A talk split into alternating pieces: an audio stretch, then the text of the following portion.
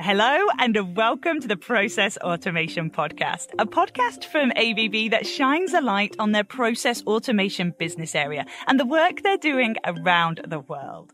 I'm Fran Scott, maker, presenter, and all around engineering geek. And across this series, we've been exploring the invisible force of automation. So that's the incredible processes happening under the surface that enable our day to day lives. From the heating in our homes to the water in our taps, ABB's technologies are working behind the scenes, orchestrating industrial processes, machinery, and systems. Today, we are looking at the future of process automation. For more than a century, automation systems have been absolutely central to empowering industries that provide these basic building blocks of our everyday lives from energy, power, water, metals, minerals, chemicals, and transportation, and enabling them to scale to meet the needs of a growing population. For more than 40 years, ABB has been leading the way when it comes to something called distributed control systems, aka DCS. Now, these are at the heart of the largest and most critical operations on our planet. Now, if you recall the first episode of this series, I spoke to Peter Terwiesch, the president of ABB's Process Automation business area, and we discussed the key role that process automation is playing in making the world safer, more efficient, and increasingly sustainable. Now, Peter introduced us to many of the industries that are benefiting from ABB's work in process automation. And over this series, we have put those under the microscope Industries like shipping and water to mining and continuous emissions monitoring. Today, we are going to dive deeper into the driving force behind process automation and find out exactly how distributed control systems are transforming the future of so many industries. To do this, we'll be speaking to Mike Williams from Modern Automation Consultant Services based in Boston about the workforce of tomorrow. But first, we'll hear from Bernhard Eschermann, Chief Technology Officer for ABB's Process Automation business area, about the development and trends that ABB predict will impact automation in the future. I started by asking him where exactly it is that we see process automation. If you look at the industries that we serve, like energy, power, water, metals, chemicals, pharma, and so on, uh, typically they operate around the clock, either with a continuous production flow or running a sequence of production batches. So, for example, if you open the water tap at home, you just expect water to flow all the time and without interruption. And while all of these commodities are central to our everyday lives, they are actually provided with a relatively small number of people running such facilities around the clock. And the automation systems thus provide a large and growing world population with a reliable and cost effective supply of these basic needs. And they optimize productivity, ensure product quality, reduce risks to people and the environment, and optimize resource and energy consumption. Gosh, so just a, just a few things there that they do, um, but let's focus in on the distributed control systems, so DCSs. So, can you tell me a bit more about how they work? Obviously it's a very abstract subject, so I always try to compare that with something that people know. And, and the thing that people usually know best is their own body. and the automation system is like the nervous system in the brain of the human body.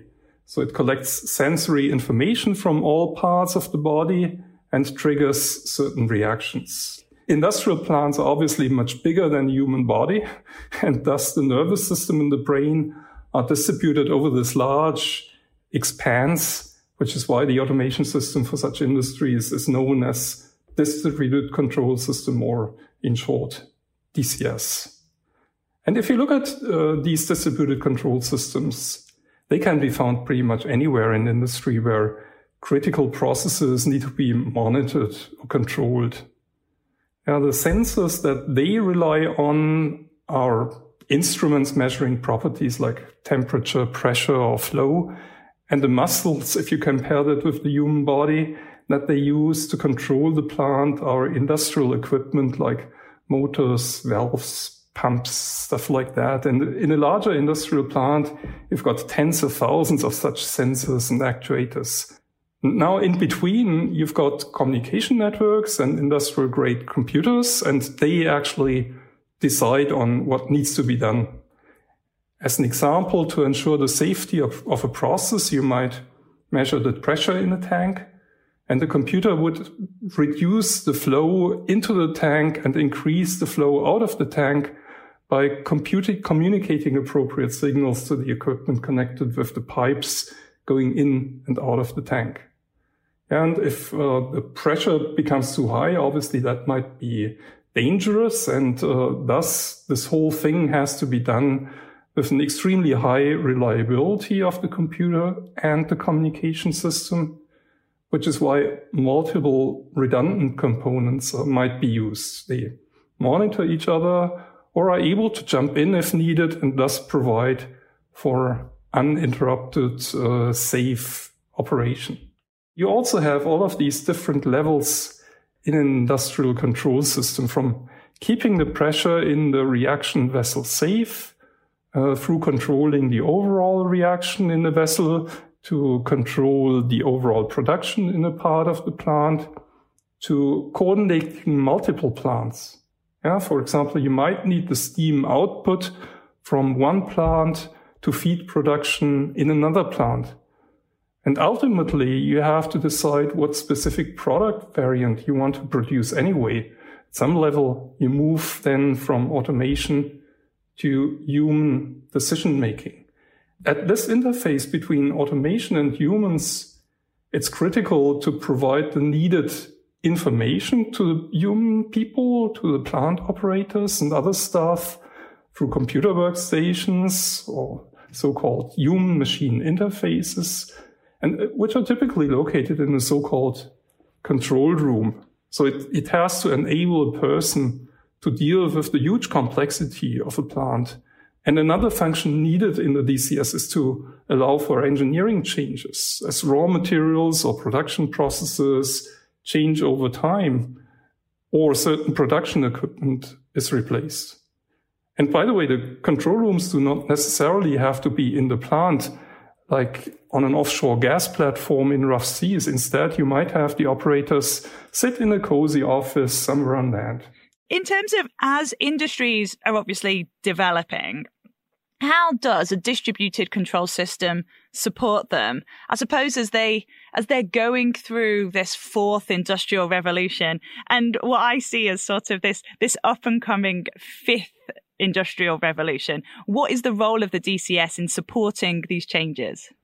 If you look at these process plants, they live quite a long time.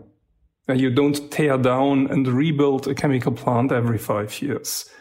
While on the other hand, uh, you actually have uh, a couple of Windows versions during the same time frame.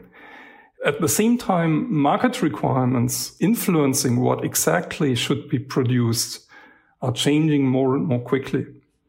And so customers need to renew technology to stay competitive. But with this 24 7 production, they also want to keep producing continuously while technology might be updated, even if it's only for the newest cybersecurity patches. And ABB has always provided new capabilities to meet these changing needs of the time while preserving the investments that customers have already made in their plants.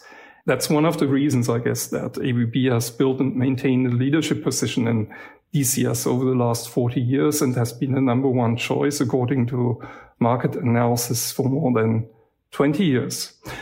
If you look in the future, one of the newer developments central to the fourth industrial revolution is a much higher level of flexibility for example, you want to produce personalized medication that uh, is not the standard medication for everybody, but just for one person.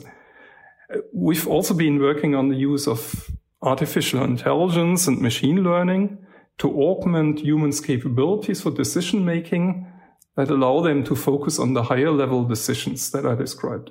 Another development uh, that we've been supporting is the digitalization of industries. With a control system having all of these inputs from the sensors, there are huge amounts of data available on the operation of a plant. And an obvious move is to bring the data out of the control system uh, to analyze it and based on this to optimize the overall production or the energy efficiency or whatever of the production. And in order to combine the ability to adapt to these technologies quickly while having a very reliable production that should not be interrupted, our concept is to have a very stable and robust inner core of the system that can be extended, however, by additional capabilities without creating risks on the basic operations and their safety with all the changes that we're seeing in the industry and technology, we're already seeing, I suppose, a new generation of digital industrial workforce. So, so people. So could you tell me how this digital workforce are influencing the developments of future distributed control systems. So what are they seeing that's happening now and how are they, I suppose, swaying the developments of the future? Yeah, if I look at my children, uh, and th- that's probably true for a lot of this Generation Y or Generation Z employees, they are digital natives that are used to interact with, with technology without ever reading a manual or going through a training. And on the other hand, they don't have the 20 to 30 year experience that the baby boomers have accumulated that have been operating these plants over the last 20, 30 years. And thus, uh, the automation system has to provide support and interaction patterns that uh, this generation is used to. As an example, rather than people scanning through long alarm lists, the system has to identify critical situations by finding anomalies autonomously by looking at the data stream dig out automatically what mitigated such a situation in the past and maybe offer the operator to also simulate the result of an action before actually doing something. And this is exactly where AI and machine learning in today's technology can help. There is no doubt that we are seeing machine learning and AI integrated into our lives. And as we look to the future, we can see that how we work is also changing. I spoke to Mike Williams from Modern Automation Consultant Services to ask where process automation and distributed control systems come into this. It's very important. Uh, when you look at autonomous operations, essentially taking yourself on a journey from manual to automated and ultimately fully autonomous solutions, you must look at that as, as an investment. Okay. And future proofing means making sure that that investment is spent wisely. You know, the definition of future proofing is the ability to expand and adapt to the business changes without wholesale rip and replacement of those legacy systems. This is very important from an economic standpoint. It permits the end user or customer to implement new or upgrade old functionality incrementally. No big bangs here investment in incrementally to achieve uh, business requirements, which do change over time. Future proofing allows the business to lower the business risk and increase the return on investment without the fear of becoming obsolete or non competitive. So, what you're saying is the DCS, in a way, lays a, a digital foundation that can then be added to bit by bit as new technology comes on the scene. That's absolutely correct. And, and fundamentally, the attributes of a future proof system address the issues of horizontal and vertical uh, integration. Specifically, horizontally, the ability to scale or add to shop floor devices over time, and also vertical integration or extensibility upward from sensor to the boardroom from a communications inter- application interaction capability. This interaction may involve not only the shop floor, but it may, may involve design engineering, supply chain, financial, and even research and development. So what you're saying is there's this holistic approach at all levels of technology and all levels of people as well, I suppose, because along with the changes in industry and technology, we're already seeing the workforce adapting into, I suppose, the next generation of digital industrial workforce. So how are the developments in the technology changing the industrial workforce? So, so changing the people themselves, I suppose. You've probably heard of something called the Industrial Revolution 4.0 or Industry 4.0. We've entered a new age of digital transformation where computers are fundamentally being substituted for actual human beings. This is because uh, of the need or requirement for higher computational and communications capabilities. And the question is, that you're asking is how do we navigate from, from what is a human centric environment forward in, into a computer centric or autonomous plant operations environment using the new technologies? Well, quite honestly, the result of digital transformation simply is that physical tasks are being replaced with logical execution uh, executed by remote devices. So, simply put, the answer is traditional operators are now going to become knowledge workers. And these knowledge workers will be using computers, augmenting their human cognitive abilities to solve very complex problems, which they could not solve on their own. And these complex problems are situations like uh, abnormal equipment operation or suboptimal situations where the equipment is not performing as well as it could with these, these new digital transformation tools and techniques, human beings who are still in the decision making loop can make these decisions quicker with better accuracy and less variability. Essentially, you're translating less hands into more heads. so the need for human beings is accentuated and the span of control of, of the human operator is going to increase, resulting in less human error and more importantly, less human beings in the hazardous environments which exist in, in, the process industries, thus improving the quality of life while increasing productivity, safety, and quality. And I suppose the next stage of automation is the introduction of machine learning and artificial intelligence. So, how will these become part of these systems? That's a very good question, uh, and and is not well understood in in the marketplace today. I like to use a, uh, a maturity matrix called the level of autonomy, which starts with fundamentally totally manual operations and evolves as DCS control systems have evolved through time over a, a five distinctive capabilities or levels of autonomy from zero to five.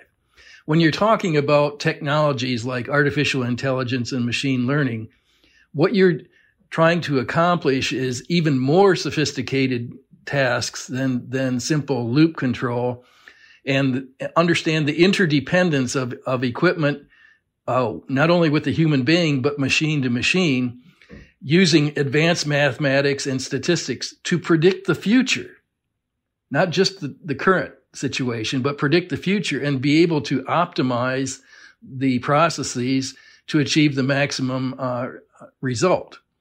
Um, an example here might be quite useful. Uh, you've everybody's heard about autonomous vehicles, autonomous automobiles. Uh, multiple sensing devices are mounted on on the car, and continuous calculations are made to ensure that the vehicle operates safely in an optimum manner the same example exists in, in the process industries. And the objective here is to use artificial intelligence and machine learning to perform similar duties as an example to extend the mean time to failure of a piece of equipment, thus avoiding unplanned downtime, which disrupts the customer fulfillment process, minimize uh, the maintenance costs, and even improve the quality of the product that's being manufactured. Now, I'd like to remind you, you at this particular point in time, one should always remember that a sound level three autonomous DCS foundation is required to enable the advanced capabilities of artificial intelligence and machine learning. I have a saying that I like to tell my, my clients actionable intelligence has zero value unless it is acted upon in the correct context in a timely manner. This is the role, the action is the role of the DCS, and the intelligence is provided by artificial intelligence and, and machine learning capabilities. So, if we looked at this, I suppose, zoomed out, what are the key benefits all of all of this? Uh, the the benefits uh, of artificial intelligence and machine learning are are in the process industry specifically related to process safety, product quality, the ability to improve the productivity without eliminating the human being, elevating the human consciousness and being able to achieve, most importantly, our sustainability goals, which is our right to operate or our permit to operate.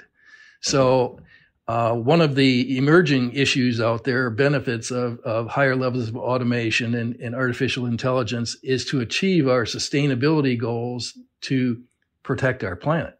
Let me give you an example. You know, process plants are huge consumers of energy and, and water resources required to sustain human life. You know, consuming these resources in a responsible manner is the objective of companies today. More than 80% of the uh, C suite executive officers see sustainability as a prime objective of them remaining in business and being profitable.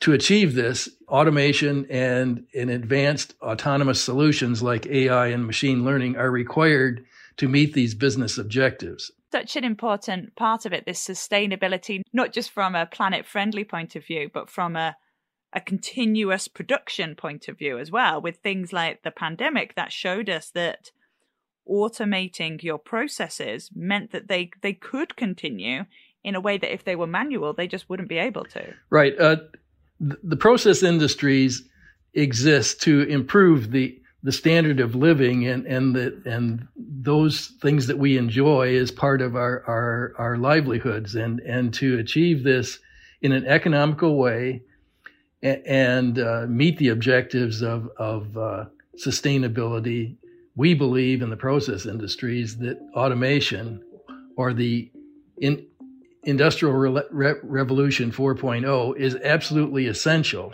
The digital transformation is absolutely essential to achieve mankind's goals.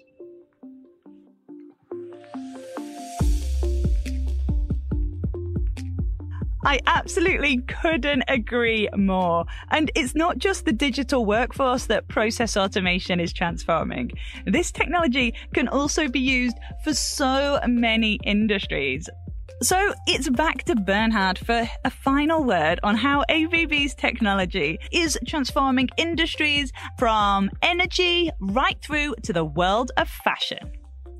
Obviously, two of the most important topics to make human life more sustainable are circularity to avoid waste, waste creation and reducing carbon emissions by increasing energy efficiency and the use of renewable energies. Renewcell is focused on the first of these aspects.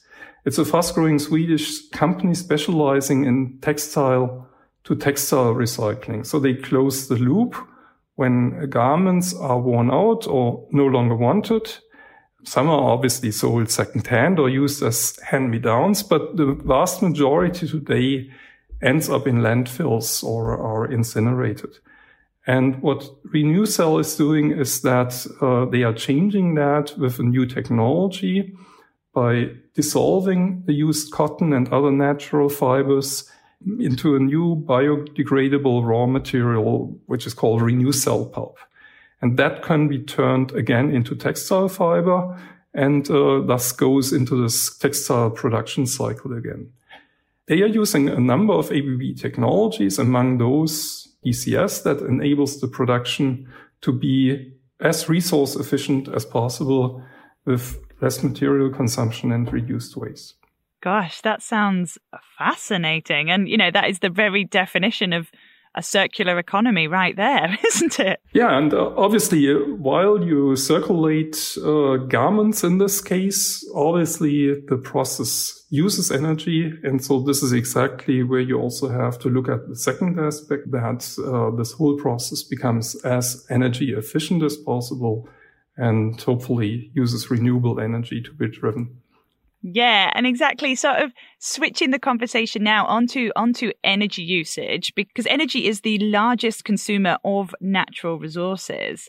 And when it comes to industrial plants, I suppose shifting to electricity and so, you know, having that potential of using renewables, I suppose is part of the solution. But could you tell me briefly what role the DCSs would play in enabling this clean energy transition? Yeah, uh, well, again, I try to use an example from everyday life. Let's assume you sit at home and uh, want to mainly use electricity from the solar panels that you have on your roof. And then you've got certain electricity loads, like right now your computer, that probably you don't want to switch off. Then you've got other loads like the, well, refrigerator uh, you can switch that off for a certain amount of time, but probably not too long. Uh, and you've got other things uh, like your sauna that you might decide, okay, uh, I don't want to operate at this point in time because there's no sun right now. And all of these decisions are now decisions that you take, but you've got hundreds of similar decisions to take in an industrial plant that uses both conventional and re- renewable energy resources. And at the same time, obviously, the plant needs to produce something to create a payback for operating the plant. Another example uh, that you can uh, actually look at is this topic of carbon capture and storage, trying to get CO2 out of the air and moving the carbon out of that somewhere in a safe place where it can be stored forever. This is a technologically very complex process that needs lots of equipment that again needs to be controlled in the best possible fashion and uh, as energy efficient as possible. So again, it's a typical application for a distributed control system. So when it comes to the future, Bernhard, um, what excites you, I suppose, when it comes to DCSs and also process automation in general? Well, Fran, if I think back 20 years ago, computer and communication technology created a lot of constraints that we had to deal with and that we had to build the system around. And now most of these bottlenecks are gone. Uh, so we've got all of these great new technologies at our disposal powerful computers, powerful communication systems, AI, machine learning, augmented reality, all of these things. That means that uh, instead of focusing on the constraints of the technology, we can really focus on creating value from this technology now. What a pleasure it was to speak to both Mike and Bernhard about these distributed control systems and what an insight they gave me and hopefully you about how these systems are at the heart of process automation and these these systems that we all take for granted and take advantage of and also how these DCSs can can future proof these processes. So they're there for this growing population. But unfortunately that is it for this episode. Of course a massive thank you to Mike Williams and Bernhard Eschermann for their brilliant insight and expertise I'm Fran Scott, and the Process Automation Podcast is a fresh air production for ABB. Follow or subscribe now for free wherever you get your podcasts so you never miss an episode.